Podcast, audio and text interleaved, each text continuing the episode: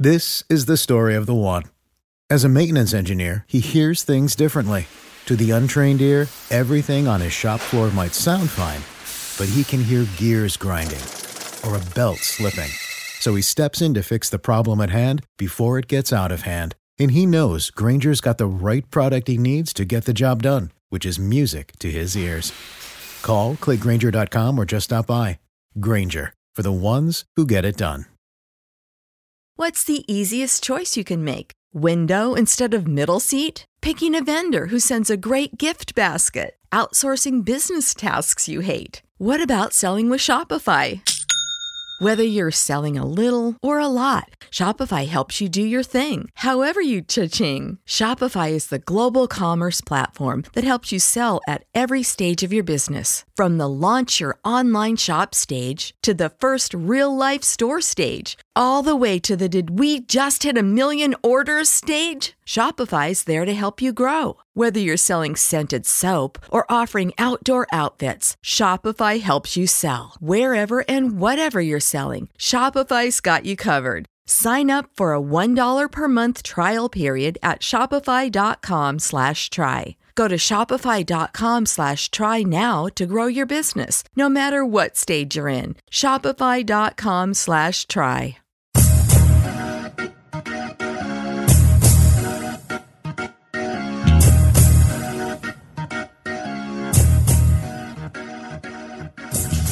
Hello, and welcome to the Over and Back Classic NBA podcast. I am Jason. With me, as well as Rich. Hello, Rich. Hey, how's it going? Doing great. What if you weren't doing great though? That's a bit. What if I wasn't doing? What, what if I wasn't doing great? Yeah, that was good. I, I wasn't sure uh, what we were gonna do for our, our segue banter thing there, so I went with the Yeah, uh, you know we don't, obviously don't know what would have happened, but we are going to uh, we're going to speculate about uh, some of our favorite uh, what if scenarios in NBA history, and uh, what might have happened had uh, history changed. These are all, I think, you know, fairly realistic prospects that uh, could have happened. Where, uh, you know, there's obviously some wild ones, and, and we got some suggestions from Twitter followers and other ones that were you know kind of thrown out there that um, I think are interesting, worth discussion. But we tried to keep ours fairly within the grounds of uh, the bounds of reality, the grounds grounded in reality, perhaps.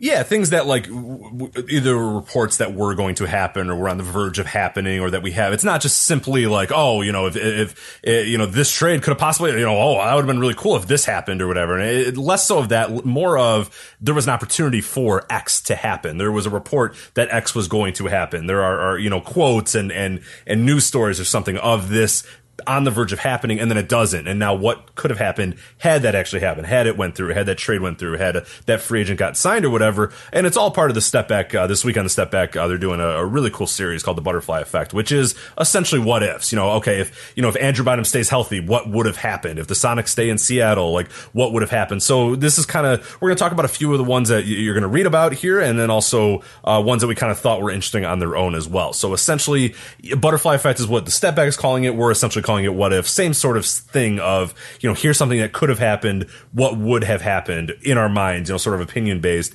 if that did happen. But all of them as you said rooted in reality grounded in some sort of of facts or reports or news stories or whatever See, I thought we were going to be doing an analysis of the film The Butterfly Effect. So yeah, which solid film though. So yeah, you're you're very ill prepared for this. So uh, that's Yeah, fine. Jump yeah. in wherever you need to. But yeah, that's uh, I, I don't believe that is what we're uh, where we're going for with this one. But yeah, um, definitely in the top tier of the Ashton Kutcher, you know, uh, ranking of films. I would say the lexicon of, Yeah. of Ashton Kutcher, yeah, Yeah, the, the, uh, the pantheon of, of great Ashton Kutcher movies. Sure, absolutely. Um, I don't think you're wrong with that. I think you're probably uh, probably pretty accurate as far as uh, Ashton Kutcher.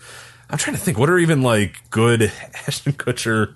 He's been in good stuff, but Uh, like, what's Guess Who? I- I, don't know. Um, are there like good Ashton Kutcher movies? I, um, I don't know. I, I can't. I've never seen the Butterfly Effect. Uh, I, the uh, uh, the- uh, full disclosure is words I was looking for there. I have not seen that, so yeah, I, I cannot recall. I'm sure I have. you're just I a liar. recall. You're just a dirty damn liar. Then. Yeah, so. I am. Yes. So, I do know Two and a Half Men was your favorite show of all time, and the Ashton Kutcher one was your favorite part of Two and a Half Men. So that we can. Oh, absolutely, yes, definitely. You are nothing it- if not It the, got a lot the better world's largest. Two- Yeah, right, sense. exactly. Yeah, yeah. Yes, his his rampant sexism was right up your alley. It was, yes. I am a well-known rampant sexist, so it definitely appealed to me. So we should probably talk. We should probably talk about basketball now. Favorite what ifs. So here's uh, some enough. top ones Yeah. that we're going to talk about here. Uh, first one we're going to talk about here is what if Jason Kidd accepted the Spurs' $87 million offer in the summer of 2003. And by the time uh, most of you listen to this, I will have published an article up on uh, Fansided and on the Step Back about this very topic about Jason Kidd accepting a Spurs offer. And it is true that um, Jason Kidd was uh, offered the Spurs thing. We're going to go a little bit of background here before we we kind of talk about what if. Um, but just kind of give people an idea. Uh, obviously, if, if you're unfamiliar with the Jason Kidd run of the Nets or whatever, uh, it was June 28th, the day after the draft uh, in 2001. Uh, Rod Thorn, who was the Nets general manager at the time, uh, traded their all-star Stephon Marbury to the Phoenix Suns. A few other guys went in this trade too, but essentially it was Stephon Marbury being traded to the Suns for Jason Kidd. Jason Kidd coming to the Nets. Uh, the idea of Rod, Rod Thorn was let's couple Jason Kidd uh, with upstarts like Kenyon Martin and high-flying Richard Jefferson and see what we can do here. Uh, worked out pretty well because they went to two straight NBA finals. Jason Kidd was uh, one of the, the, the premier players of the NBA, a guy that was looked at as like, oh, cool. He comes to this team. They immediately get success after not having success for a while. He's an important part of this. He's, you know, he didn't win MVPs. We're going to talk about who did win those MVPs in those years. But anyway, uh, he was considered, you know, hey, this guy is, is a dude who, who unquestionably went to this team, made them better. Uh, after those two trips, though, Jason Kidd, he was now at free agency, wanted to test free agency, though he only had two teams on his list. So he kept it very sheltered, very close. Uh, he was going to stick with either the New Jersey Nets or he was going to look at the San Antonio Spurs, who ironically enough had just defeated his Nets in the NBA Finals. So this, according to Jason, uh, who mentioned this um, a few years ago, he kind of gave out this story. Uh, At the time, it was sort of reported a little bit that he was interested still in the Spurs, but but the idea that he actually did get an offer and that he accepted that offer was something that Jason sort of mentioned a little bit ago. Um, yeah, wrong, Uh, Jason, would- not, not me, but Jason Kidd himself. yeah, no, So, no, no. You have not yeah. mentioned that in your No. in your memoirs, but uh, No, but he definitely right. mentioned uh, as well. He was coach for the Bucks or whatever. He talked about one of his biggest regrets, and it was during a little bit of the the super team stuff, and they kind of went to him during the Durant stuff as well and talked to him, and and he said, hey, one of my biggest regrets was not joining the Spurs. But uh, anyway, reportedly he agreed to an eighty seven million dollar deal with the Spurs to join the uh, the the ex you know the, or the defending NBA champions or whatever. Uh, here's kind of a quote from ESPN reporter at the time talking a little bit about it. Uh, the point guard and his then wife were blown away by the Spurs' first class recruiting uh, pitch. Duncan spent time with Kidd and tried to convince the All Star point guard that the Spurs would make things work, despite them already having the young and talented point guard in Tony Parker. So uh, Kidd was all on board. He's like, "Yeah, that sounds great. That sounds good. I'm in." Tells Popovich he's in. He tells Duncan he's in. His wife, they're everybody's in, all in on board. On his flight home, though, Kidd says he got cold feet. Um, Kidd's family wanted him to stay in New Jersey, uh, and you know to sort of sweeten the pot, he I think he went back to the Nets and kind of said, "Hey, you know, I'm a little, uh, I'm not quite sure that I want to do the Spurs thing. Maybe I want to go back to you guys." Uh, the Nets would kind of sweeten the pot. They would sign Alonzo Mourning to a four-year, twenty-two million dollar deal, um, and then yeah, then Kidd. Um, goes back to the Nets. It's it, it certainly helped too. I think the Nets gave him like thirty million dollars more uh, to stay there. Obviously, with him being from the team, they could do a little bit more in terms of contracts, uh, in terms of kind of keeping him along or whatever. So he sticks with the Nets. Uh, does not go to the Spurs. He would quickly regret that decision because the Nets perform per, uh, really poorly. Uh, Byron Scott's fired. Lawrence Frank is hired. They get things on track, but eventually they do fall uh, in the Eastern Conference semifinals to Detroit. Uh, after the season, the Nets trade Kerry Kittles and Kenyon Martin. Uh, Rodney Rogers is released. Lucius Harris is released. Uh, Bruce Ratner, who then owns the Nets, he just owned them or, just purchased them actually that last season. He's looking to cut costs and reduce payroll. He eventually would go and sell the team to Brooklyn of some years down the line. You would get the weird, you know, Vince Carter, Jason Kidd years or whatever, but they never reached success again. They never reached, you know, very deep into the NBA playoffs. They never really did much with Kidd after that, they eventually then trade him over to the Dallas Mavericks, where he does go and you know win a championship or whatever. But we're looking at what ifs here, so let's look at this particular scenario, this certain you know what could have possibly changed had Kidd gone to the Spurs after that season. The Nets, you know, when I look at them and I look at their sort of what ifs and their butterfly effect, I don't see a whole lot different from the Nets. I think maybe all they do is they don't sign Alonzo Mourning. Years down the line, they probably don't sign Vince Carter. They probably just go on the rebuild a little bit earlier than they did anyway with the end of you know the New Jersey tenure and working into Brooklyn. Maybe they go to Brooklyn a few years earlier because the team is sort of a shell of itself and people stop coming to games and all that sort of stuff. But really, I don't think their trajectory changes all that much if the Nets don't have Jason Kidd because they didn't really do much with him in those you know subsequent years or whatever. The real question though is San Antonio, and that's the one that really you really have to wonder because you know Jason Kidd goes to San Antonio. They had just won an NBA title they're going to stay competitive. Like I don't think there's any scenario where all of a sudden Jason Kidd tanks that team and they have they you know they can't play together, they can't understand how to integrate Kidd. Like it just doesn't work. I don't know if there's a scenario where it just doesn't work.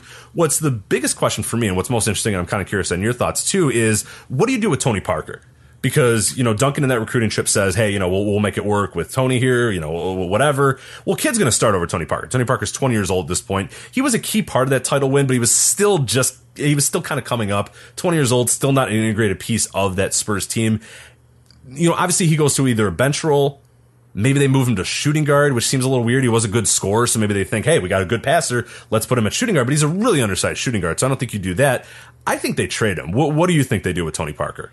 You know, I, I think they can keep him at least for a while because you could have Kidd guard shooting guards and you could have Parker in there. That could probably work as a backcourt for a while. Now, you get to the point where Parker is too talented to to you know, similar thing with James Harden Oklahoma City where it's like maybe he wants to be his own guy somewhere else although he was obviously fine with being in San Antonio. But to a degree he was the man. I mean he was one of the three you know top guys obviously in San Antonio. And uh, and had the ball know, in his hands a lot. I mean right. he was he ran that offense in a lot of ways yeah, exactly. And it, it, really wasn't until I mean he obviously was an important part of their team in you know 05 winning the championship, but it wasn't really until 07 you know winning the Finals MVP where he really you know even took an even bigger step up and was you know a, a greater part of that team. I mean he was still he was a little bit more reduced in his role in um, 05 and uh, so forth. Though actually he did pretty looking at the numbers now he actually did per, a little bit better than I recalled him doing. But, surprising, yeah. In, in doing yeah. research for this, I kind of had the same idea, and I was like, oh man, he, like, he was already at an 18 points per game by like,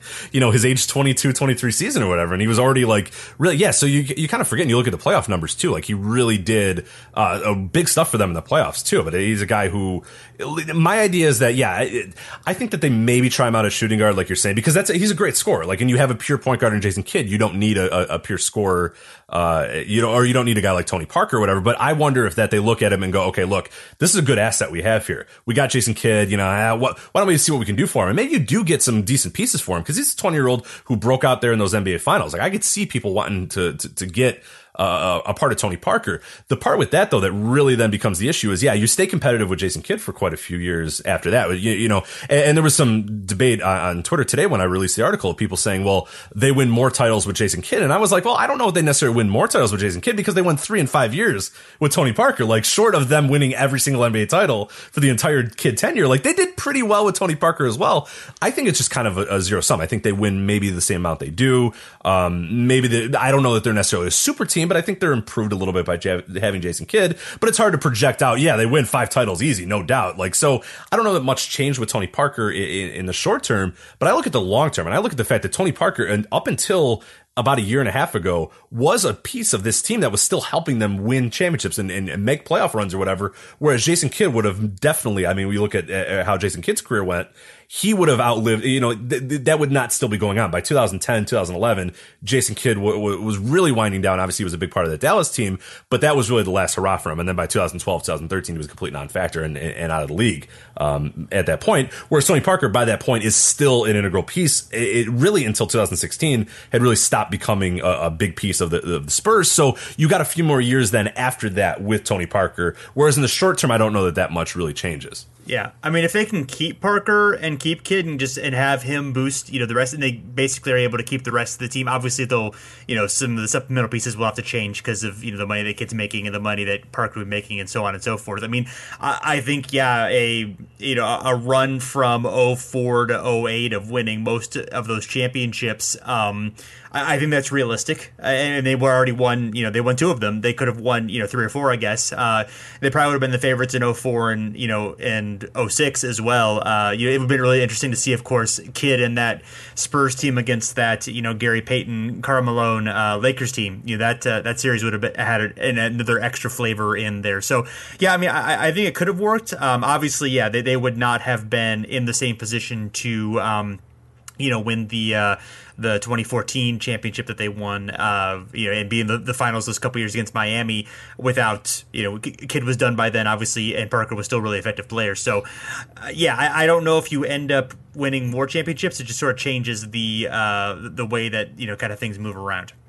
Yeah, and I, I think the biggest part of this butterfly effect for me, and, and the part that I wrote about a little bit more, is you know, okay, so you have Jason Kidd, who, who's, you know, at that point, he, he, had, he had been the runner up to Tim Duncan in MVP the year prior. This year, he was ninth in MVP. Uh, Duncan won back to back or whatever. Uh, it's obviously the New Jersey Nets, so it's the best player on the Nets, leaves the Nets and joins a team that beat him in the NBA Finals. Now, obviously, there's a whole different, you know, basketball media and stuff, and it's obviously not going to be the same vitriol, I don't think, as like a Kevin Durant going to the Warriors, but you got to imagine a few people kind of look at it and go, ah, geez, like this guy just, just bounced from, you know, the, the second place team and went to the first place team. That's kind of uh, a little bit. And, and I do wonder more than anything, anybody getting mad at Kidd or, or, or, looking down upon Kidd. I wonder if the narrative around Tim Duncan's career and the narrative around the Spurs changed a little bit because this is a team that's always been the, the ground up team. The Spurs way has been, you know, we draft these guys between Parker and Ginobili and, and Duncan, and then you know these bit players that we sort of fill in in these different spots. We sign a Matt Bonner and he just fits perfectly into our system. We get you know this guy. We we in, reintegrate Stephen Jackson and it's fine and it works out well. You know, like, like those sort of guys that are always pretty interesting. Is that's how the Spurs way was always built. It was built off draft picks. Even Kawhi Leonard was was a shrewd draft day move. It wasn't like the best player ever joined them. Really, until Lamarcus Aldridge signed up, they really hadn't gotten a big time free agent. I mean, they got guys like a Michael Finley or whatever, guys that were were role players that would fit into roles. Never did they get a big splash of that guy goes to San Antonio and makes them a better team. So I do wonder a little bit of how the narrative would change. I think Tim Duncan is still regarded as being one of the best players of all time, but I do wonder if he gets down, looked down a little bit less. If like, well, yeah, you won three or four titles when the best point guard in league joined your team, you know, after David Robinson retired. So there's that weird little thing because because obviously after this year, if they win the title, David Robinson calls it quits and it's Duncan's team then for quite a few years. But if Kidd goes there, then is it like, oh, geez, you know, you really needed, you know, Jason Kidd to help you win those titles. So I do wonder the narrative around both Duncan, the Spurs, and maybe even Popovich as well, if Kidd goes there. Because it's like, well, you just signed, you know, the second best player in the league or, you know, arguably one of the best, you know, five players in the league. Like that, you know, that's not the, you know, that's not the Spurs way that we know of uh, that they sort of created their team. So I always wondered about that, of how that would sort of change a little bit. Yeah, I, I, think you could. I think the mythology could be framed differently. I, I, get the sense that if they had had, you know, more success than they already had, or similar success, I don't think it would have made that big of a difference, but definitely could have. I mean, the framing would have been interesting. And Kidd was definitely not well liked at at that point. You know, he'd had some, uh, I think, drunk driving and domestic violence issues, and and so he was definitely not a person who was, you know, well regarded in the limelight. Even though he was a great player, I think he was runner up for MVP that year, and um, so so yeah, it, it really would have it, it, would have been interesting, but it, it's odd because it would have changed so much, and yet I don't know ultimately if it would have like you know the Spurs would have had a greater amount of success with Kidd, even though you know having one you know the top five players for the next few years obviously would have made a difference in uh, a lot of things. Yeah, and then the last uh, the last butterfly effect is the Mavericks. They don't get Kidd, and, and no. Dirk may never have yeah. his title. Well, I mean, yeah, I, I, guess theoretically they could have by then. I mean, maybe they yeah, don't have true. these for, right. for Jason Kidd by 09, and maybe it would be kind of weird for him to go from the Spurs to the Mavs. You know, assuming that rivalry would still be uh, alive. But yeah, I, I, don't. That's not out of the question. But no, it, no, I think well, it is out of question that they would they would make like a fake Keith Van Horn career return and then use that That's to true. trade because the Nets just wanted to get rid of him. They took Devin Harris back, but it was really just like ah, just you know whatever. But yeah, you wouldn't. Keith Van Horn wouldn't have gotten like his like eight million dollar payday to just say yes, I am not retired anymore, and then get eight million dollars and then go oh, I am retired again. Bye. like yeah. thank you. I'm yeah. gonna go build another floor of my garage. Thanks. Like yeah. that is the all time Keith Van Horn man. That is the all time great. Get paid like eight million bucks just right. to just to say I'm not retired anymore. No, I am active. We need to do an episode on those because there's like five or six of those that are in in NBA yes. Where there's some of them are really big money. You know, um, I think Keith Bogans uh, signed like a big contract for being part of the um, the the KG and Paul Pierce trade. You know that kind of stuff. So good times. So. Um, our next uh, what if is uh, what if the Sixes had the Sixers had traded Moses Malone to the Pistons in 1986. So this is near the end of the uh, the Sixers with uh, Dr. J and um, obviously with Moses. Uh, Charles Barkley had come in, but all the guys from the '83 championship team, from all those teams that made the finals in the '80s, Maurice Cheeks, uh, you know, um, they're uh, they're uh, getting older. Bobby Jones is retiring. Andrew Toney's getting an injury. Um, you know, the other guys, you know, are, are are past their prime. So it totally made sense to retool. Um, Moses was a little bit uh, down uh, from the season. He actually had a negative um, BPM uh, this season, although he would bounce back in the next few years. But he was definitely you know, down from his MVP form. Still, you know, great rebounder. You know, still a you know over 20 PER even in a down season. So you know, statistically was producing and was still you know really uh, was a, a probably top 15 player for sure, but was no longer you know top five. Was no longer MVP candidate. So right. plus he was feuding with uh, the Sixers owner and the coach. So it made some sense to trade him, but. What ended up happening was a trade uh, was Moses Malone, Terry Catledge, a 1986 first round draft pick and a 1988 first round draft pick to the Bullets for Jeff Ruland and Cliff Robinson. Now, not Clifford Robinson, but Cliff Robinson, who was a okay-ish forward at the time, but nothing special and didn't have much of a career after that. Also, they the Sixers traded the number one overall pick in the draft, which ended up being Brad Daugherty, to the Cavs for Roy Hinson, who was again was was pretty good that year. Was uh, roughly equivalent to Rudy Gay at age 25, but um, was nothing special, and then ended up uh, not fitting in, and, and I, believe getting hurt, and then, then, ended up not having much of an NBA career. So this basically put the Sixers back uh, a, a, whole decade, and was a disaster for them, and they really didn't get over it until the uh, Iverson era. But before we actually get into the what ifs, like I, I was kind of roughly aware of that, you know, they had traded Moses Malone away and it wasn't a very good deal, but I had no idea how terrible both these trades were on the you know exact same day and, and how disastrous this was for the Sixers. They did, they were okay for the next season because they still Barkley and Irving, but after that, you know, basically did nothing. Yeah, it, it yes, it's uh, they're not not great at all. Those are those are pretty nasty ones. Yeah, I, I mean, I, I had no idea how, and d- digging into this, really how significantly bad that they were. I mean, it's a, it's a little bit different than it would be today because, like, Moses Malone was one of the highest paid players in the league, and mm-hmm. the number one overall pick. There wasn't the rookie scale, so you you know you had to pay you, you know you would have to pay Daugherty uh, among the top salaries in the league. You know, so because it was still you're still ways away from the rookie scale, so.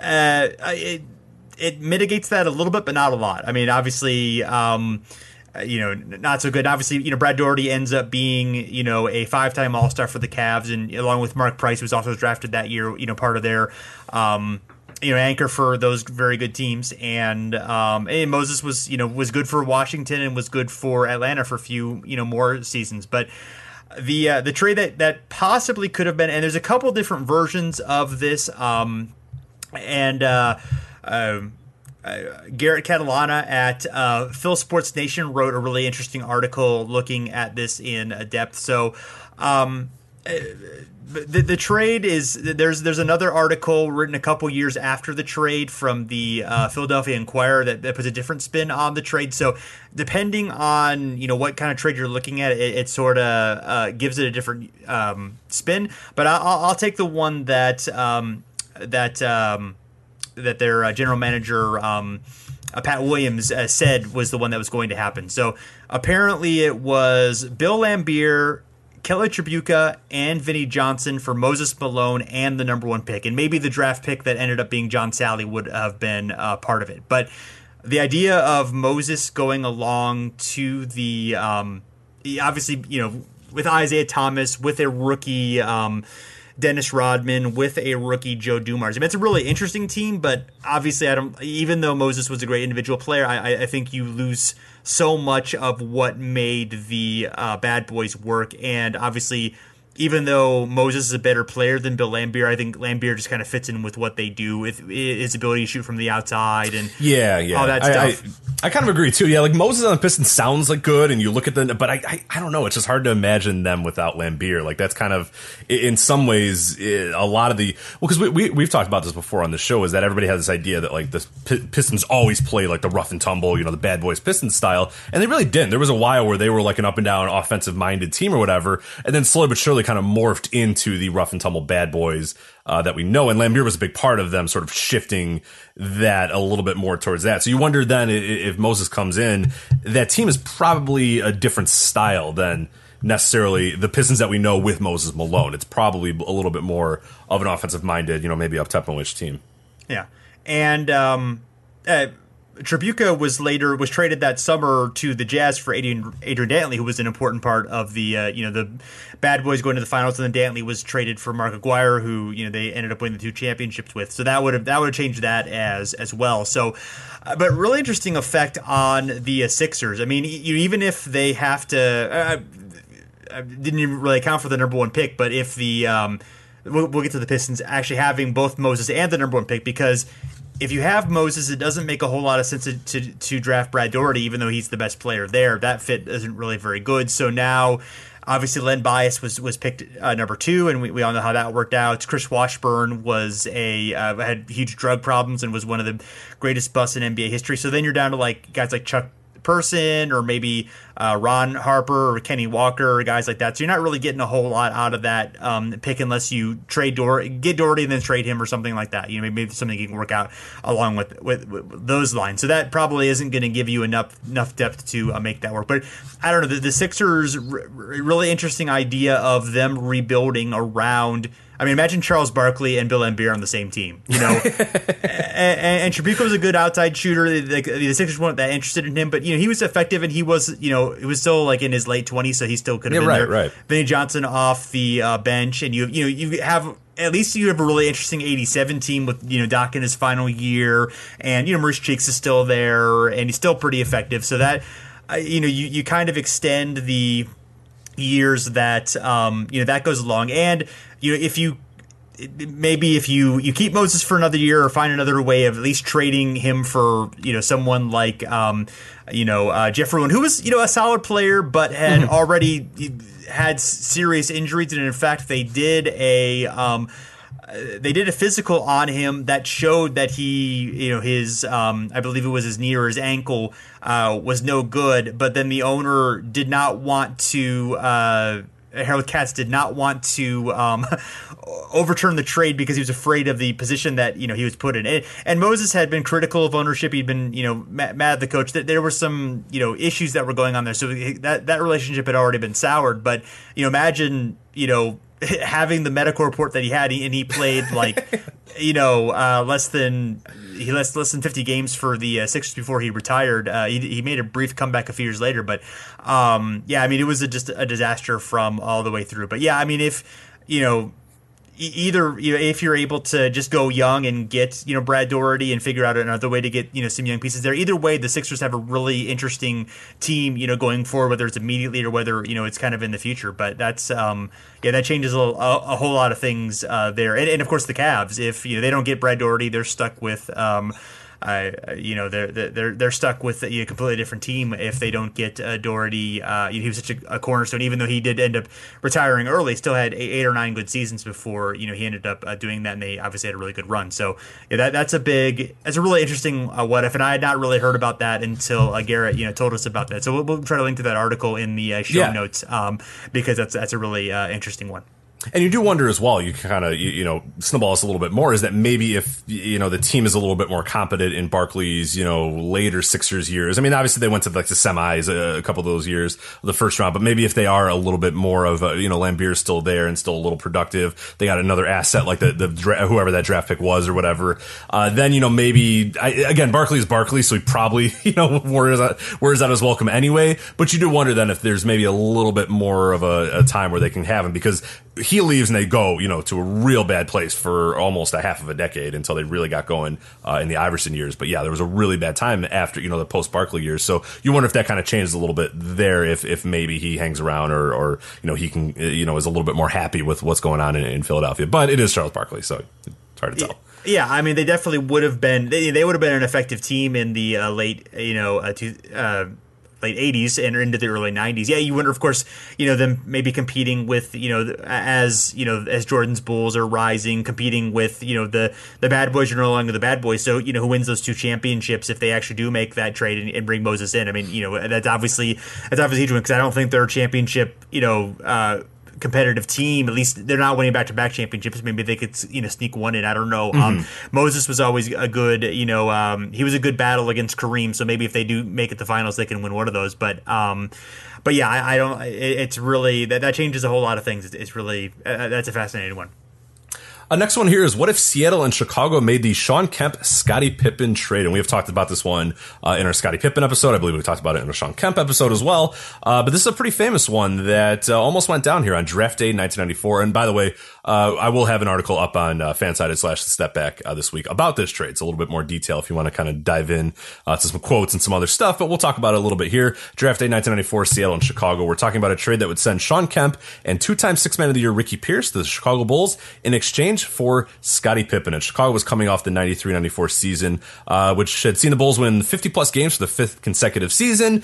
But this one was a little different because they did not have Michael Jordan. They had just Scottie Pippen as the leader of the team. And to the surprise of just about everybody, they were pretty damn confident with just Scottie Pippen, uh, with Toni Kukoc and a lot of the old core of the the, the prior three-peat. Uh, but yeah, I think the biggest surprise was that yeah, they didn't. I mean, they obviously weren't the dominant team that they were with Michael Jordan, but they were a pretty solid team still with Scottie Pippen, and he had emerged as as really a leader of the team. He was the MVP of the All Star game, and it really just emerged as one of the better all around players in the entire NBA, which I think was a surprise to some people who maybe kind of cast him as the Robin to Michael's Jordan, you know, to the Batman. But people knew that Scottie Pippen was talented, but maybe that he wouldn't be able to handle it as the guy or whatever. And he absolutely did after that year.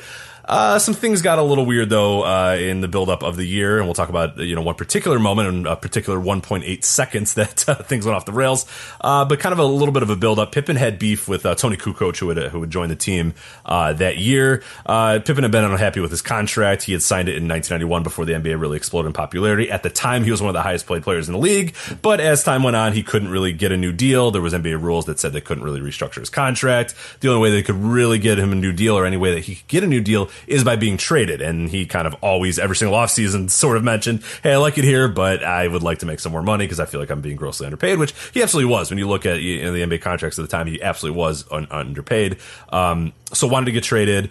Uh, you know, his feud with Kukoc dated back to, you know, Jerry Krause, the, the Bulls general manager, was, was wooing Toni Kukoc for many years and was wooing him with money, obviously. And, you know, Pippen's over here looking at, hey, I'm winning you titles and I'm not getting paid and I can't get paid. And then you're going over to this guy and waving a bunch of money around him and, and signing him for more than I'm making. You know, I, I'm a little pissed off about this. And there's, you know, the famous dream team, you know, going after Toni Kukoc in the Olympics type thing. Anyway, uh, this all came to a head in the playoffs against the Knicks when, uh, Phil Jackson, the Bulls head coach, of course, uh, drew up a game when he played for Kukoc, not Pippen. Uh, Pippen refused to go in the game. He said, you know, I've had enough of it. I don't care. Uh, they have to call another timeout after the timeout to try to see, hey, what the hell is going on here? Are you going to get back in the game? Pippen sits down, says, I'm not going in the game.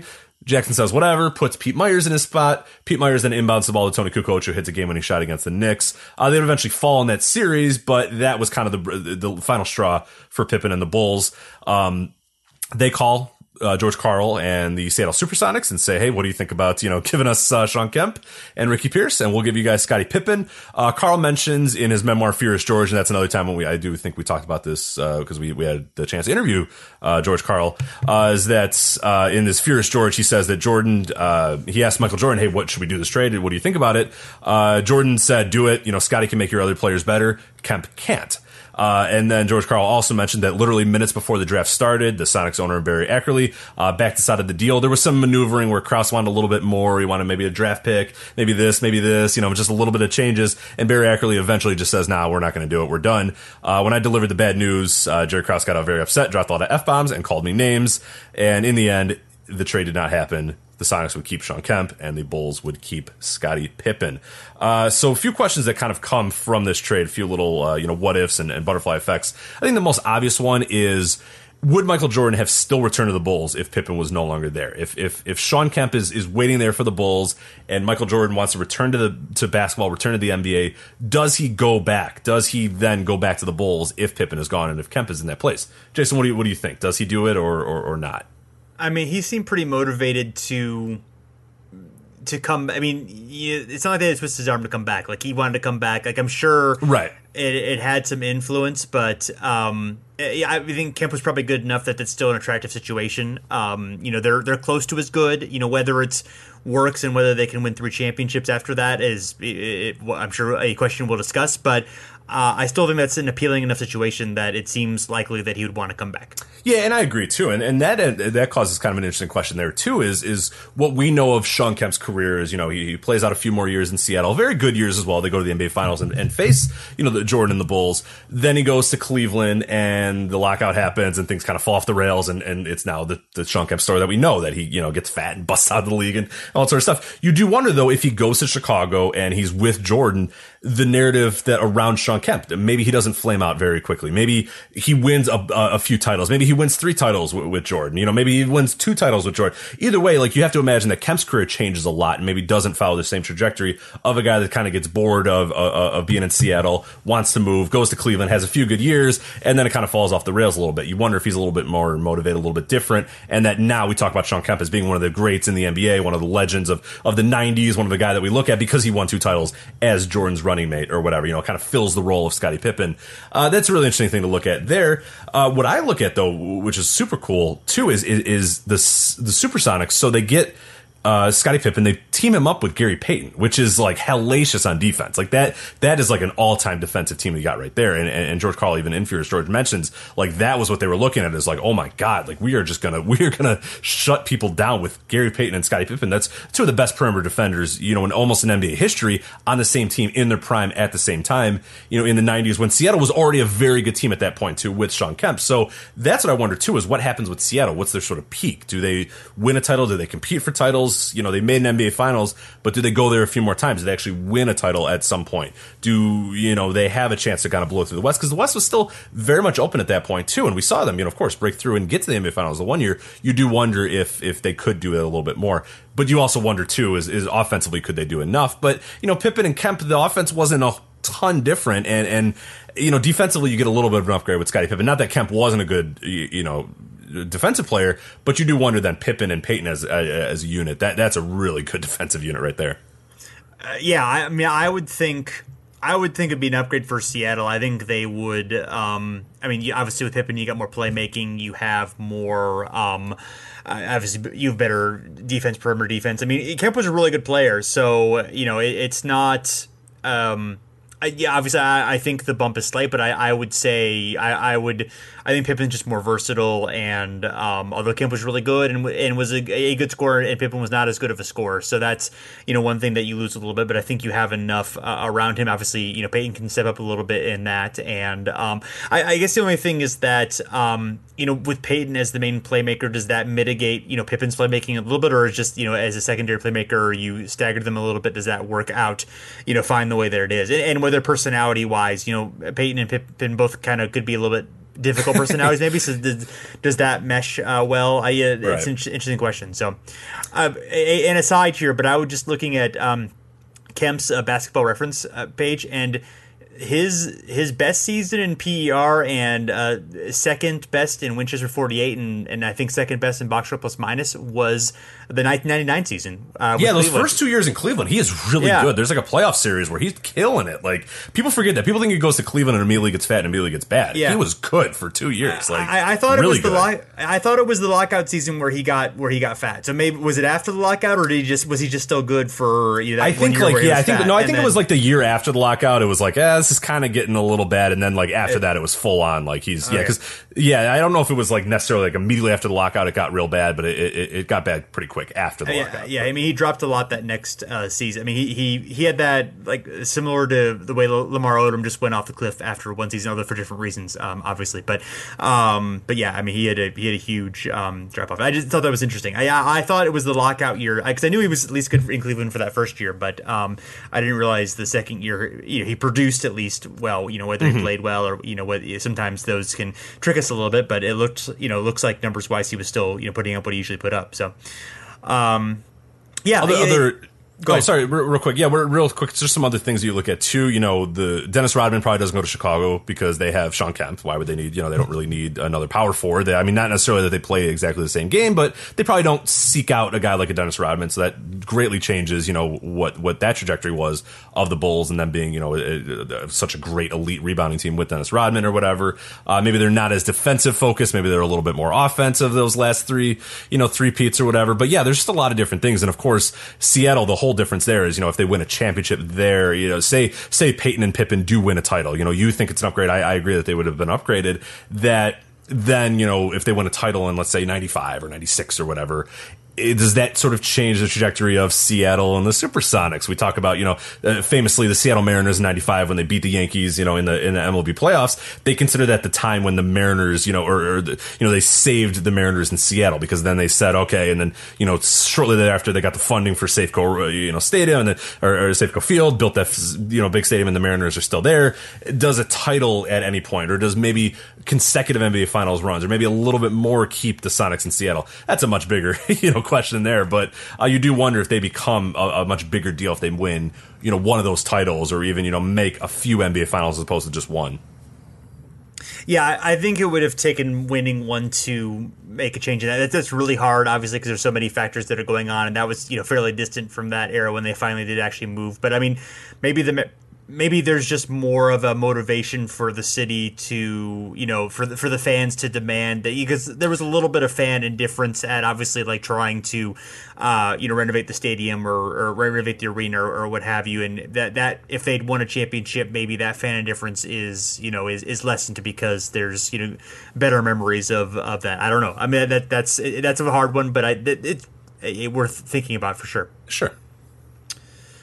So, um, so next uh, we have uh, another Pistons related one. Uh, what if the Pistons drafted Carmelo Anthony instead of uh, Darko Milicic, which is um, uh, yeah, really interesting because, of course, the uh, in 2004 after they. Um, after they had drafted uh, Darko, they uh, they won the championship in uh, in the 2004 uh, season, despite getting very little out of out of Darko Milicic. Um, and they just come off a Eastern Conference Finals appearance against uh, New Jersey. We're beginning to form what would be the championship team, of course, with uh, you know Chauncey Billups, uh, Rip Hamilton, uh, Ch- Tayshaun Prince, uh, you know, emerging as a um, young player, and Bing Ben Wallace. Uh, I, I guess the first thing that's interesting, of course, is if they have Melo, do they trade for Rasheed Wallace? Um, Right. Instead, because you know, because I, I mean, you know, at that point, they're you know, um, it's not so much position because Melo would have been a small forward and, and Wallace would have been a power forward, and um, you know, you you could have made that work. But is are they looking for someone like Rasheed when they think maybe they can kind of get some of that from uh, Melo? Obviously, the the big thing for for Rasheed was he was an incredible defender, and, and Mello, you know, certainly as a rookie and never really in his career was going to um, be that. Um, so uh, you know, if you don't, if Melo is just you know kind of coming off the bench and is okay with that, and they still trade for Rasheed Wallace, I don't think it changes much in 2004. Would you agree with that? Yeah, I, I don't. Um, or no, I, I do agree. Sorry, I don't think it changes anything. Is what I meant to say. Yeah. Uh, yeah, I think everything is still pretty much the, the the the big question, like you mentioned, is is Rasheed and and how integral was Rasheed in them getting over the hump and winning the title? And and do you think that Melo, you know, a very young Melo, would have filled that role or, or, or been able uh, to you know help them enough to, to get to the you know title or, or you know get to the finals or win an NBA title? Is I guess. Yeah, absolutely no way. No, there, there's no way that he contributes enough that much in, in the same ways that Rasheed did, you know, for defensively and and uh, and what have you for you know kind of revamping that team. There's no way that at Yeah. that point as a rookie that he would have been able to do that. I think they're still a competitive team because we saw they were competitive without Oh, Carmelo. oh, yeah, I yeah, doubt that Carmelo like tanks them or whatever. But yeah, I think there was really the the important thing of them becoming what they were. What was Rasheed in a lot of ways, and and you have to remember too is is the big reason why they drafted you know Darko and not Carmelo is the coach was Larry Brown, and and Larry, I don't see Larry Brown being like, yeah, Carmelo, like here, you know, have these possessions, take these points, you know, do whatever. Like Carmelo isn't necessarily Carmelo if Larry Brown's the coach for him. I really don't think that Car. I, I just in my my heart of hearts, I don't think Larry Brown is a guy that really understands or really wants to understand what Carmelo is at that point. He's got an idea what this team is going to be. He's molding the team in a certain way, and Carmelo isn't that sort of player right now. Is that not to say that eventually that he would become that type of player? Maybe, but I think we might see a situation where Carmelo's a guy that doesn't play all that often, or maybe doesn't play, you know, doesn't start, or or doesn't get the ball, you know, in his hands as many times or whatever, and that kind of changes a little bit of what we think of Carmelo, and because he went to just I think a very good uh, spot in Denver, who immediately just kind of gave him the keys and let him be him uh, right off the bat. And I do wonder then, you know, how does that? So I think that factors in too. Is is we, you know, we can't just plop, you know, what we think of Carmelo on the Pistons and go, oh, well, that would have worked out really well because it's it's it, that's not exactly what was going on. I mean, there was a lot of veterans. It was a veteran coach, a veteran team, and a team that hadn't been already good. So it's not like Carmelo just goes there and immediately they go, okay, yeah, you should all you do, be Carmelo, go ahead. Like that. I don't know that they necessarily do that. Yeah, and imagine how Carmelo thought about playing for George Karl. Now imagine a George Karl, right. uh, a version of George Karl who is also plays boring basketball. You know, right? And, imagine and, a boring, bigger pain defense. in the ass than George Karl named right. Larry Brown. yeah, exactly. So yeah, the whole, but you know, they're both North Carolina guys. The same, you know, the that a lot of that same mentality, a lot of the same difficult to work with type of stuff. Now, you know, I wonder how Melo would have like maybe if, if he plays with a, a, team with you know veterans that he would respect, I you know he I mean I, you know Denver didn't really have you know going in there he, it was not the same kind of culture obviously. Um you know whether that's a whether that changes how Melo plays whether he is develops as a different type of player maybe as a more complete player maybe he's a little bit more willing to kind of fill some roles and play some defense and you know maybe he you know, I mean, maybe he maybe he starts or maybe he comes off the bench or maybe he's okay with that. Maybe he's definitely. I mean, he might have been okay with it for like a year or two, and I'm sure he would not have been okay with it like long term. But, um, but that's a really there, there's a whole lot uh, of you know weird things going on uh, there. Yeah, I mean, I, I don't know. I I feel like. Uh, probably even though obviously Melo is a great individual player, great scorer, and, and does a lot of interesting things, and maybe you know they can I, it's, it's hard to imagine them actually turning out better than they did i mean they went to you know six straight eastern conference finals i believe so um uh, you know they so they and they made the finals twice they won a championship i mean it's, it's really hard to um believe that they could have done a whole lot better. But then but maybe Melo, you know, if he does stick with them, maybe they're eventually trade Tayshaun Prince. Maybe Melo is the kind of guy who can get them over the hump. Maybe he's exactly the kind of the the elite scorer that they need, and everyone else can you know defend and rebound and, and do all the dirty work, and he can right. kind of be the you know do that elite thing. You know, maybe he is a guy who can keep you know uh, who can have a duel with LeBron instead of letting LeBron, you know, when when when LeBron's scoring, you know, 25 straight points, maybe Melo's a guy who can, you know, kind of just get a couple of extra buckets and win that game or, you know, win that series through that. I mean, maybe as he develops, you know, so it's certainly like theoretically I can see it working in a you know, uh, uh, over the long term, maybe. But and maybe know, maybe what you're talking about is you know if they didn't get Rasheed, if they kept the team kind of the way that it was, may, obviously they're not going to win in 04, and I don't think they're making the finals in 05. But maybe yeah, they they do kind of just push that back a little bit and are and are you know win those championships or make a couple finals a little bit later on. Um, as Melo is you know rounding into a great form, but yeah, I don't know. Uh, there there's so many ifs there. I mean, there's there's what ifs upon what ifs upon what ifs if uh, if this happened. And you know, one thing that you brought up here, which I think is really interesting, is the idea. Okay, if, if Melo goes to the Pistons, obviously doesn't go to Denver. You know, where does you know where does Chris uh, where does Chris Bosh go? Where does Do- where does Darko end up going? You know, who who ruins their team by getting Darko? You know, does Dwyane Wade go to Miami? That's uh, you know that, that that's pretty crazy as well yeah, there's just like the the butterfly effect is huge, and the dominoes are huge because he's the number one or the number two overall pick. So now you have just a, a big line of like, okay, you know, because this draft, of course, most people know, but if you don't, this is you know arguably one of the deepest, you know, or at least the top, most top heavy draft of all time. You got LeBron, Wade, Bosh, Melo, David West, Kirk Hinrich. You know, the list goes on. I mean, there's a lot of guys. I mean, franchises were completely altered by this this draft, and and you wonder then, yeah, if if if the Pistons don't get Darko do a lot of the other teams or a lot of the other teams interested in him? Maybe some other teams going, ah, I know, and then he falls, and and it's just the, the domino effects are crazy. Is like Wade doesn't go to Miami, Bosh doesn't go to Toronto, you know, Kirk Hinrich doesn't go to the, the Bulls, you know, David West goes somewhere. It, it's just it, because it's number two overall, and, and, and you you know can reasonably think that maybe Darko falls a little bit uh, because the Pistons were high on him almost from the beginning, and Joe Dumars says, you know, famously, you know, I, I was I was kind of all in on this guy from like day one, and and maybe I should have done a little bit more due, due diligence here. Is that you wonder if that dominoes fall, and there's a bunch of random guys going in random places and franchises that are just completely different. But uh, yeah, it, it's super interesting to see how this sort of played out, and and it, him being so high in the draft, uh, and him being such a game changer. Um, it's just it's, it's one of the fascinating what ifs uh, of all time, really. Yeah, I, for sure. Um, I can't say any better than that, Rich. So I'm not even going to bother. All right, so we'll move on to what if Orlando retained the rights to Chris Webber in 1993. So uh, a little bit of a background here. Of course, Orlando won the grand prize of the 1992 NBA draft, picking first and selected Shaquille O'Neal. That was a very good pick because he averaged 23.4 points per game, 13.9 rebounds per game. He was an All-Star starter, Rookie of the Year, and the Magic won 21 or more games than they did the year prior. So good pick.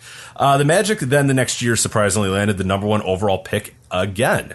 Uh, power forward was Orlando's biggest need at the time, and it just so happened that Michigan power forward Chris Webber was considered the most talented prospect of the entire draft. Good. So that seems pretty easy right there. Uh, they flirted with the idea of drafting BYU's Shawn Bradley, which, my, can you imagine Shawn Bradley and Shaquille O'Neal. I can't do that, but the one that works a little bit more, Kentucky's Jamal Mashburn was another one that uh, was on their list. But when it was all said and done, the Magic made, by many accounts, the right choice and selected Chris Webber. Not so fast. Orlando would then trade the rights to Chris Webber to Golden State in exchange for Anthony Hardaway, who we know as Penny Hardaway, a six-seven guard from Memphis State. Uh, they would also move along three future first-round picks for uh, to the Warriors, or they would get th- they would get three additional first round picks from the Warriors. I should say. Uh, fun fact: those three picks were 1996, a first round pick uh, that was Todd Fuller, uh, a 1998 first round pick, which the Warriors selected Vince Carter. they would, of course, move the him on to Toronto, uh, da, da, da, and then a 2000 first round pick, Mike Miller. So they were kind of in the distance there, 1996, 1998, and 2000. But they, uh, two of them ended up being, you know, obviously mainstays in the NBA, and then the other one was Todd Fuller. But uh, the Magic's reasoning uh, for doing this trade. The Magic knew it would be difficult to fit Webber's salary under the cap. Uh, there's no rookie cap at this point as well, so there's a little bit of a, you know issue trying to get a rookie deal, especially a guy uh, like a Chris Webber who's going to command a lot of deal. And Orlando felt that Hardaway's open court game would complement O'Neal's dominant inside game. Uh, the Warriors' reasoning uh, was they believed that Webber may be big enough and agile enough to play center in their up-tempo offense. And with Webber, Chris Mullin, Tim Hardaway, and Billy Owens, the Warriors had one of the league's most potent offenses under head coach Don Nelson. So it all makes sense right there. Uh, as far as what ifs, it's hard to say what would happen with the Magic um, Um, because you know with Webber and Shaq hey, they probably have been good, but Penny and Shaq were really good too. So it's like they, you know, they almost instantly were a, a, very good team, almost instantly a contender. So it's hard to say, you know, if anything would have been totally different if Webber goes there, because you know Penny and Shaq end up going into NBA Finals, end up making you know deep runs in the playoffs with those two. Uh, you know, the Magic probably still nickel and dime Shaq and, and, and lead to his exit. Uh, I think that had more to do with Penny, and I don't know necessarily that Webber being there would have been a whole lot different. So I don't know if the trajectory of the Magic changed all that much. What do you think? Yeah, I mean, I, I just feel like, um, uh, you know, Penny and Shaq fit so well together when they played, and it's I don't know if Webber and Shaq, you know, would have kind of occupied the same space. I mean, Webber was talented enough, and you know, just and a you know good playmaker as a big man, and might have been able to you know kind of be at the high post where uh, Shaq was down inside. So maybe that would have worked okay, but I just uh, yeah that, that that's a little bit. Even though Webber was, I don't know, was Webber like in their first like you know six seven years before. No, Shaq I don't think so. Hurt. Yeah, that's the thing. Like, yeah, I don't um, think Webber was, was, better than Penny. I think Penny was pretty damn awesome until his knees. You know, Webber eventually caught up later in his career, and that's the problem is people sort of say, "Oh, well, no, look at look at Webber's career and look at Penny's career." It's like, yeah, well, Webber, you know, from 1999 to you know 2003 or whatever. Yeah, he made up you know time, but Penny was a damn good. I mean, Penny, you inserted him immediately, and he was a guy that was mature enough to sort of handle being you know the leader or, or one of the leaders on a really good team, and a guy who, who was great at handling the ball, great at playmaking, great at you know sort of distributing, great at. De- I mean, like everything kind of worked with Penny there, and and yeah, so the idea that they would have been better with webber I, I don't know that I really believe that. I think they were much better with with Penny. So yeah, and yeah, you look at uh, I I just kind of popped up their stats from their rookie year through '99, and um, Yeah, they have exactly the same value over replacement over replacement, uh, two two point three, uh, or sorry, twenty two point three, and um,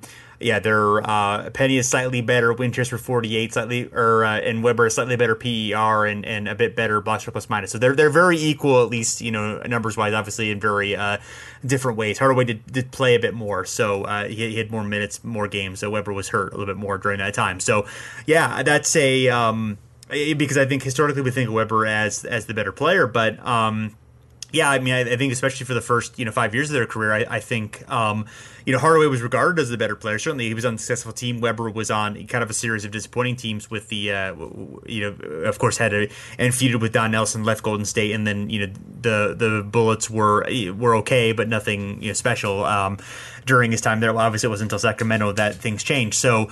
Um, yeah, it, it is. Um, you know, you wonder, yeah, did Webber would that have worked out with um, Shaq, and you know, would they have been able to keep him because you know it was more of an issue, obviously, of keeping um, uh, uh of keeping Shaq rather than keeping um, Webber, and I'm sure things would not have gone as bad for Webber, you know, that first year, obviously, but um, I don't know, yeah, that that's a um, that, that, that's a tough one. Yeah, I, I think it's um, you know, you, you wonder where Webber ends up later, of course. You know, I guess whether they you know, are able to build a team around him uh, with Shaq gone or whether, you know, they are actually able to make it work together. I, I, think it probably, even though both those guys ended up, you know, kind of having their difficult times, um, I think it probably ended up for the best for uh, both of them, you know, um, all things considered. Yeah, and, and the Warriors' what ifs, of course, is, you know Webber was a disaster there, as you mentioned. Feuded with Don Nelson, he was out of there after a year. Uh, maybe things would have been better with Penny, but it's Don Nelson, so it's hard to know. I mean, he had a way with with people. At the very least, uh, I think the franchise would have been a little bit more stable. I think Penny probably stays more than one year. Uh, you also do wonder though that if if, if the deal wasn't uh, in place, do they draft a Penny Hardaway, or do they go with a guy like a Jamal Mashburn, or even like a Shawn Bradley? I mean, we know Don Nelson loved himself some Shawn Bradley, so maybe oh, yeah. that's yeah. guy he looks at. Maybe an Isaiah Rider type. Like, because you look at it and you look at, I don't know that they necessarily would need Penny all that much on, on that team, especially with, you know, a Tim Hardaway type, with a Billy Owens, with Chris Mullin or whatever. So maybe they go big. Maybe they go with a guy like a Jamal Mashburn or a Shawn Bradley. So the Warriors is really tough to know because I don't know necessarily that it was like, oh, okay, it was either Penny or it was Webber for them. I just think that's how the trade sort of worked out. Uh, and they really wanted, you know, Webber or uh, but yeah, I could see like a Jamal Mashburn going there for sure, and maybe there's a little bit more stability uh, in Golden State. Maybe they get a, you know, maybe they're not a better team overall, but maybe they're just not the you know topsy turvy team that they were throughout the '90s, who just could never find any stability, and really a team that kind of carried that over into the 2000s too, until you know what we see today, which is you know one of the model organizations. But at least you think things are a little bit more stable if they don't do the trade. Not necessarily that they keep Penny, but that they go maybe in a different direction, and and you know whoever they draft isn't out of there after one year. Yeah, maybe if the Warriors get Shawn Bradley and Nelson gets Bradley earlier in his career, Bradley develops a three point shot, and then he becomes revolutionary big man that we all you know uh, know and love in basketball history. Right, and then Dirk like wants to go to the NBA, and they're like, "Yeah, we don't need you. We got Shawn Bradley, buddy." And he's like, oh, "Okay, I'll yeah, go back. Exactly. I'll just stay in Germany yeah. then for the rest of my life. Fine, like deal. There you go. You know, Don. Nelson doesn't doesn't Don Nelson doesn't fall in love with Dirk, and he's just like, ah, "I got a guy. I don't need him." Yeah, uh, perfect. Yes. And then Jason Kidd doesn't win his uh, NBA title. Yeah, you know, this is what you can do with this thing. So that's why it's yeah. fun the the obviously you know Shawn Bradley being the dominant big man of uh, his generation. I know, like this. I like your shoot idea threes. Yeah, absolutely. Yeah. So I've always been. A, I was always a Shawn Bradley fan. Like, I, I always enjoyed Shawn Bradley. Yeah. Yeah. Everybody yeah. gave him a lot of shit, but you know, hey. Yeah. Well, he, he did get dunked on a lot. Yeah. Well, he, he was an okay player. He was a tall player, so that was. He was cool. tall. He was undeniably tall. Yeah, he was I think tall. He, unequivocally a tall he player. Tall. Shawn Bradley. Yes. I, I, believe yes. Uh, Muggsy Bogues was the short player, and Shawn Bradley was mm-hmm. a tall player. I believe. Yep. These are things that you can learn here on the Overback NBA yeah, the podcast. Right, absolutely is. Uh, so our uh, our last uh, full what if uh, before we get to the, uh, the, the lightning round is uh, what if the Indiana Pacers had drafted Larry Bird or for that matter any of the teams ahead of the Celtics who picked sixth in the 1978 draft. So Larry Bird was actually selected a year before he went into the NBA. At the rules of the time, he was a he still had a year of eligibility of college, but he had um, he was four years out of high school, so that was the rule. So he he, he ended up skipping a year. Um, and uh, of, of, college, and then was you know so he was at the proper age and was able to be drafted. Of course, uh, any team who drafted him would have to have to wait a year to get him. So because he he wanted to go back to Indiana State. Uh, so uh, the uh, the Celtics did famously and were able to get him sign him in '79, but the uh, the Indiana Pacers were very close to um, to doing so. They initially had the first overall um, pick, and then they uh, they traded down a bit to the um, to the Blazers. Uh, they were able to. Um, I, forget which guard they were to pick up. They were to pick up one of the uh, one of the guards from the uh, 77 team in that trade, and they traded down to the sixth overall pick as we um, as we talked about. And um, Slicks Leonard went to uh, went to Larry Bird and tried to convince him to come to the team to save the Pacers. The Pacers, as we talked about before, had had, uh, had were struggling financially. Were struggling after their glory years of the ABA. They had to pay that exorbitant fee to get in the NBA, and they had a, a series of unfortunate moves that we got into in our uh, 70s series. But um, unfortunately, we're not able to convince Bird to. Um, to go. He wanted. He promised his mother that he would uh, uh, he would get his degree at Indiana State, and uh, then he ended up getting the uh, and then he ended up being drafted by the uh, Celtics instead. It was Johnny Davis, by the way, who went to the um, Portland Trailblazers, oh, yeah, yeah, and yeah, uh, yes, so um, and and the yes, so, so actually, so the I misspoke. The the Celtics had the number six draft pick. The uh, the Pacers at number three, which they ended up picking um, Rick Robey instead. So uh, Rick Robey was, you know, a, a, pretty good forward during his time from Kentucky. Was you know not not not a bad player. Did not end up being working out that well as a player. In fact, he, his biggest success actually came later when he was played alongside Larry Bird on the Celtics. But um, and they'd also lost uh, Dan Roundfield, who was who was their best player, who had been assigned to a big contract with the Hawks. So they were in a precarious situation. Uh, they had some young talent like um, Alex English, Ricky Sobers, Johnny Davis, who guys who they all traded for in, in, in some pretty terrible uh, drafts. It was not a good uh, time for the uh, Pacers, but yeah, theoretically, you know, Bird could have come in and had some talent around him, and you could see have seen not the success he would have had with the uh, Celtics. That's almost impossible to believe, but he certainly, you know, could have been a uh, you, you could have had some really good success there, and they potentially could have had a situation, you know, on paper where they could have built a very good team around Bird and certainly, you know, the the interest there in Indiana. I mean, I doubt it would have had it would not probably have gotten the same national attention. In fact, I would cer- would say for certain it would not have gotten the same national attention that Bird on the Celtics would have, and the Celtics, you know, Lakers rivalry. There was just something magical about that, you know, given the histories of the teams, given the, you know, the cross coast thing, given where mm-hmm. you know mm-hmm. Boston was in NBA history and you know media markets and all that good stuff. But I still think it would have been something that, you know, something that could have been uh, special as well. Yeah, I mean, you, you still have to remember, uh, and, and, you watch anything of that time, especially you know the, the, thirty for thirty with the Lakers Celtics. I mean, the, the, the NBA was, for for lack of a better term, and for better for worse, searching for a great white hope, and and whether it was in Indiana uh, or you know Boston or whatever, I think they would have done a lot to sort of promote him. Plus, it being his hometown, being where he's from or whatever, I think that would have been a little bit. It's still Middle America, so you still have that little you know where it's not quite as sexy as you know Boston versus you know Boston versus L.A. You know both coasts or whatever. So it's still maybe it doesn't have quite the same cachet, but to think that the NBA wouldn't have capitalized on uh, Larry Bird regardless of where he went, I, I, I think is I mean they would have done something with him. Larry Bird would have still been considered a, a huge star and still marketed uh, as a pretty big star, regardless of where he went. But yeah, does the rivalry is are we considering it like this all time great thing if it's not Boston LA who had who had so much cachet from years and years and years uh, uh, uh, of doing battles uh, or doing battle in the NBA uh, even before Bird or Magic came there. So no, I, I, don't think it's quite to that level, but I still think you know Bird is still considered a pretty big star no matter where he goes.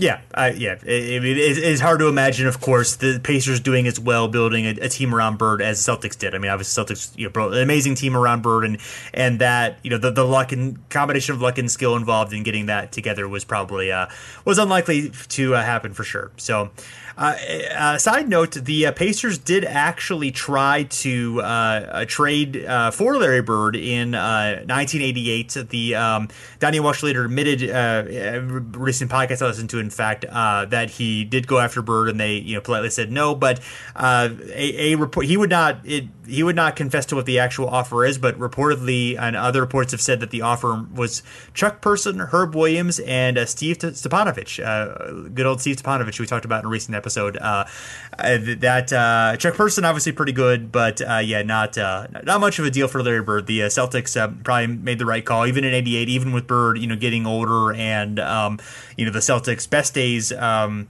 behind them, even though you know they were still pretty good for another you know three or four years. Um, the right call uh, there, even even if you you could say it was maybe defensible from a basketball point of view. You know, obviously you don't want to trade Larry Bird. You just don't want to do that. So, uh, so so the right call there, I would say.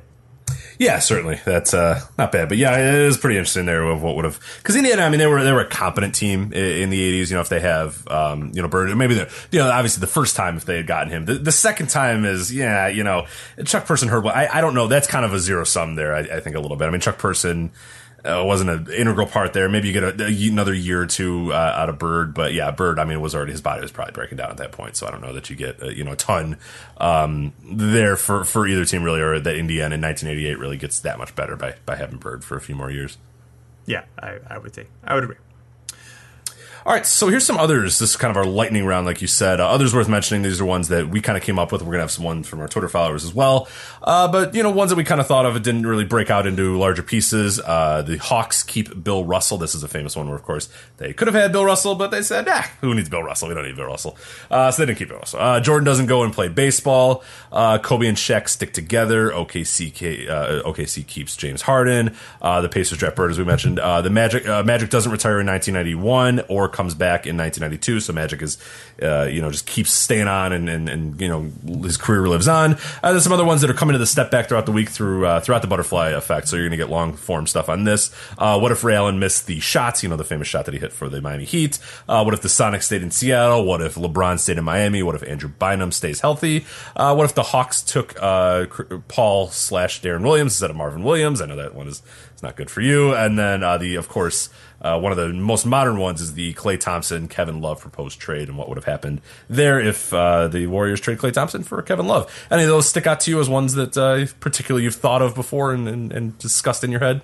Uh, yeah, I mean, a lot of those are good. Obviously, I think the Hawks keeping Bill Russell is interesting. Um, whether um, you know, Russell and Pettit obviously would have been an amazing combination together, but whether the Hawks, uh, first of all, St. Louis was had even compared to Boston had a really uh, hostile um, uh, uh, atmosphere for uh, black players. So whether that would have gone well, whether you know the uh, the St. Louis coaches would have understood how to use Russell in the same way that Auerbach did. I mean, Auerbach and Russell just was such a great combination of philosophies and mindsets and working together. And you just obviously Celtics was the perfect team. It's a, I, I mean, the Hawks I think would have been tremendously successful. The Celtics actually you had still had a really good team. You know, even if they'd even if they would have. Uh, you know, uh, kept Macauley and Cliff Hagan, that would still would have been a really good team. So I, I think there would have been some success on both sides. Uh, and the Hawks made you know four or five finals despite trading Russell for a while. So uh, there's some interesting stuff there. Yeah, all those are interesting, but uh, that one obviously stands out to me because um, obviously that, that that's I think the biggest change in basketball history. I mean, Jordan not playing baseball. I mean, I still think they're you know they don't maybe don't win six championships, but they're still really successful. Um, you know, the rest of those I think um, are relative are more relatively minor changes, but I think you know the uh, the, the Russell one I think is the biggest one.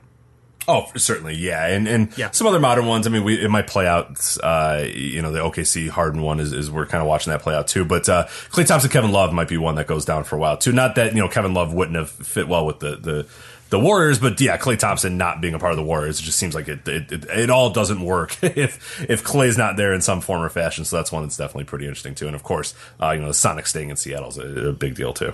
Yeah, yeah, Love's um, uh, game has not aged well over the last uh, three years. Although he still contributes a lot to the um, to the Cavs, but yeah, I mean, they, going forward, Klay definitely is the guy they definitely wanted. That, that I mean, that worked out pretty well for both teams. Actually. yeah, yeah, yeah. did, well, well, yeah. well, I guess I guess for Minnesota, they they ended up getting Wiggins, which isn't bad, but either. But yeah, um, so yeah, a few suggestions from uh, Twitter followers. Uh, Scottie Pippen for uh, Tracy McGrady. I believe this was talked about in the Jonathan Abrams book. Um, that that's a real interesting one. Of course, it's hard to imagine. Um, you know, uh, of course, Jordan wanting to play with a T Mac, and it took a while for T Mac to really become T Mac. So that, but it's an interesting idea. Um, uh, Tracy McGrady for uh, Larry Hughes. I'm not familiar exactly with what uh, context that was in, but probably not. Uh, Larry Hughes was really good for a couple years early on in his career before uh, things did not go well for him in Cleveland. Uh, Akeem Olajuwon to uh, Miami. Gus Johnson for Oscar Robertson in the when Robertson was originally going to be traded to the Bullets and then ended up going to the Bucks instead, which I think worked out best for him. Um, and uh, so some of the uh, so some fun uh, team names. Uh, the, the, the, Heat could have been the uh, the Tropics, the Miami Tropics, of course, from the uh, semi-pro movie. the Nets could have been the Swamp Dragons, I believe. Um, Zach Lowe wrote an interesting piece on that one. The Wizards of the Sea Dogs, which I, I think is better than Wizards, but. Um, what if uh, Chris Webber's knee doesn't buckle in the 2003 Western Semis against the uh, Mavs? The Kings certainly had a shot that year. That was really the, kind of the, their last chance for uh, you know winning a championship. Uh, Maurice Stokes, unfortunately, of course, his career is uh, cut short due to due his brain uh, injury, and uh, of course, they, you know, if they get uh, Oscar Robertson there, the uh, you know the Royals are a real interesting you know competitor for the um, for the Celtics during those years. I mean, Stokes was basically kind of the I mean, I mean Stokes and um, Robertson would have been, you know, kind of the uh, the way that Baylor and West were out west. That would have been a very similar dynamic for them. Uh, what if the uh, NBA doesn't veto the CP3 trade to the uh, Lakers? Obviously, that changes a lot uh, there. Uh, and um, you know, what if uh, Amar'e Stoudemire and Raja Bell don't get suspended in 2007? Um, what if Jason Kidd, or we, we, talked about this, obviously, Kidd going to the Spurs? what if the um, uh, there's a lot, a lot, of coin flip, uh, you know, uh, possibilities. You know, um, Lew Alcindor, Kareem Abdul-Jabbar going to the Suns, Bill Walton going to the uh, Sixers, Magic Johnson going to the Bulls. I think he actually talked about going back to school if he had gone to the Bulls. So, uh, damn Ralph, it, damn, yeah, Ralph Sampson to Indy. I wasn't alive either, so it wouldn't. Yeah, but no, no, no, no, no, I wouldn't have been alive for yeah. a while. So, right, no, I was alive, but barely. Yeah, so. yeah.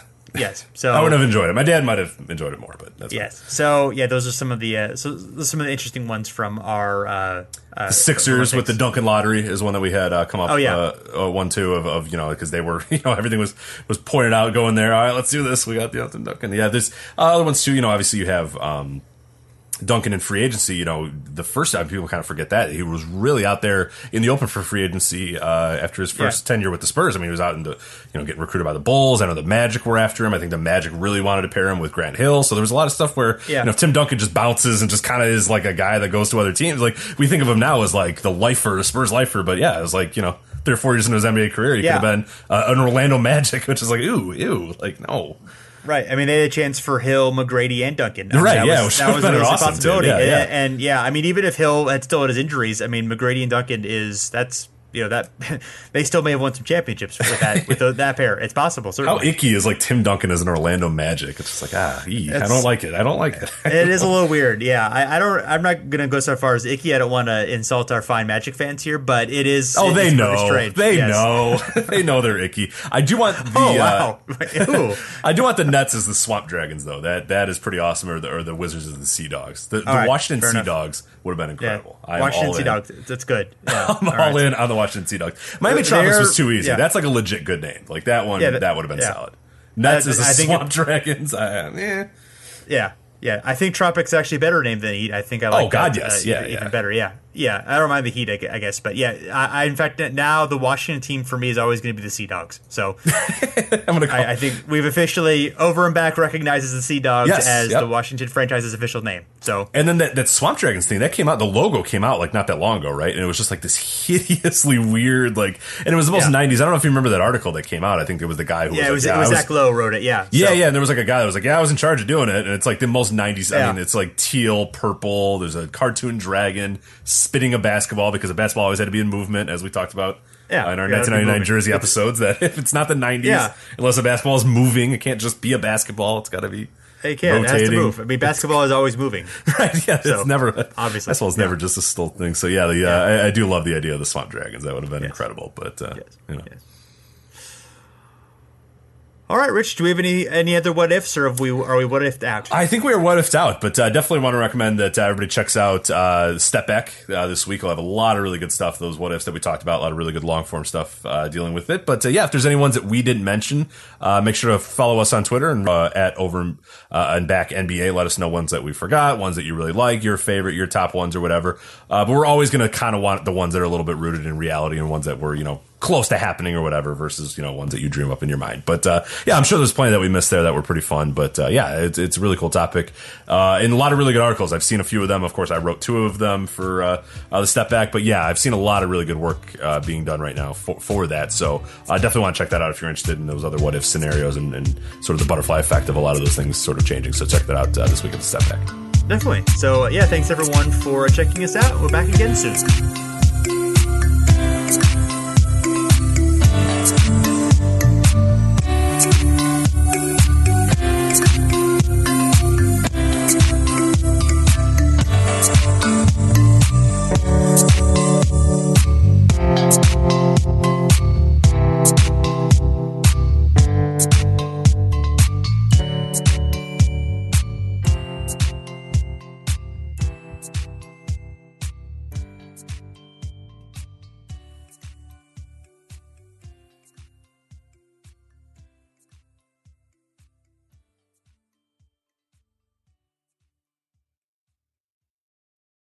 This is the story of the one. As a maintenance engineer, he hears things differently. To the untrained ear, everything on his shop floor might sound fine, but he can hear gears grinding or a belt slipping. So he steps in to fix the problem at hand before it gets out of hand. And he knows Grainger's got the right product he needs to get the job done, which is music to his ears. Call, clickgrainger.com, or just stop by. Granger, for the ones who get it done.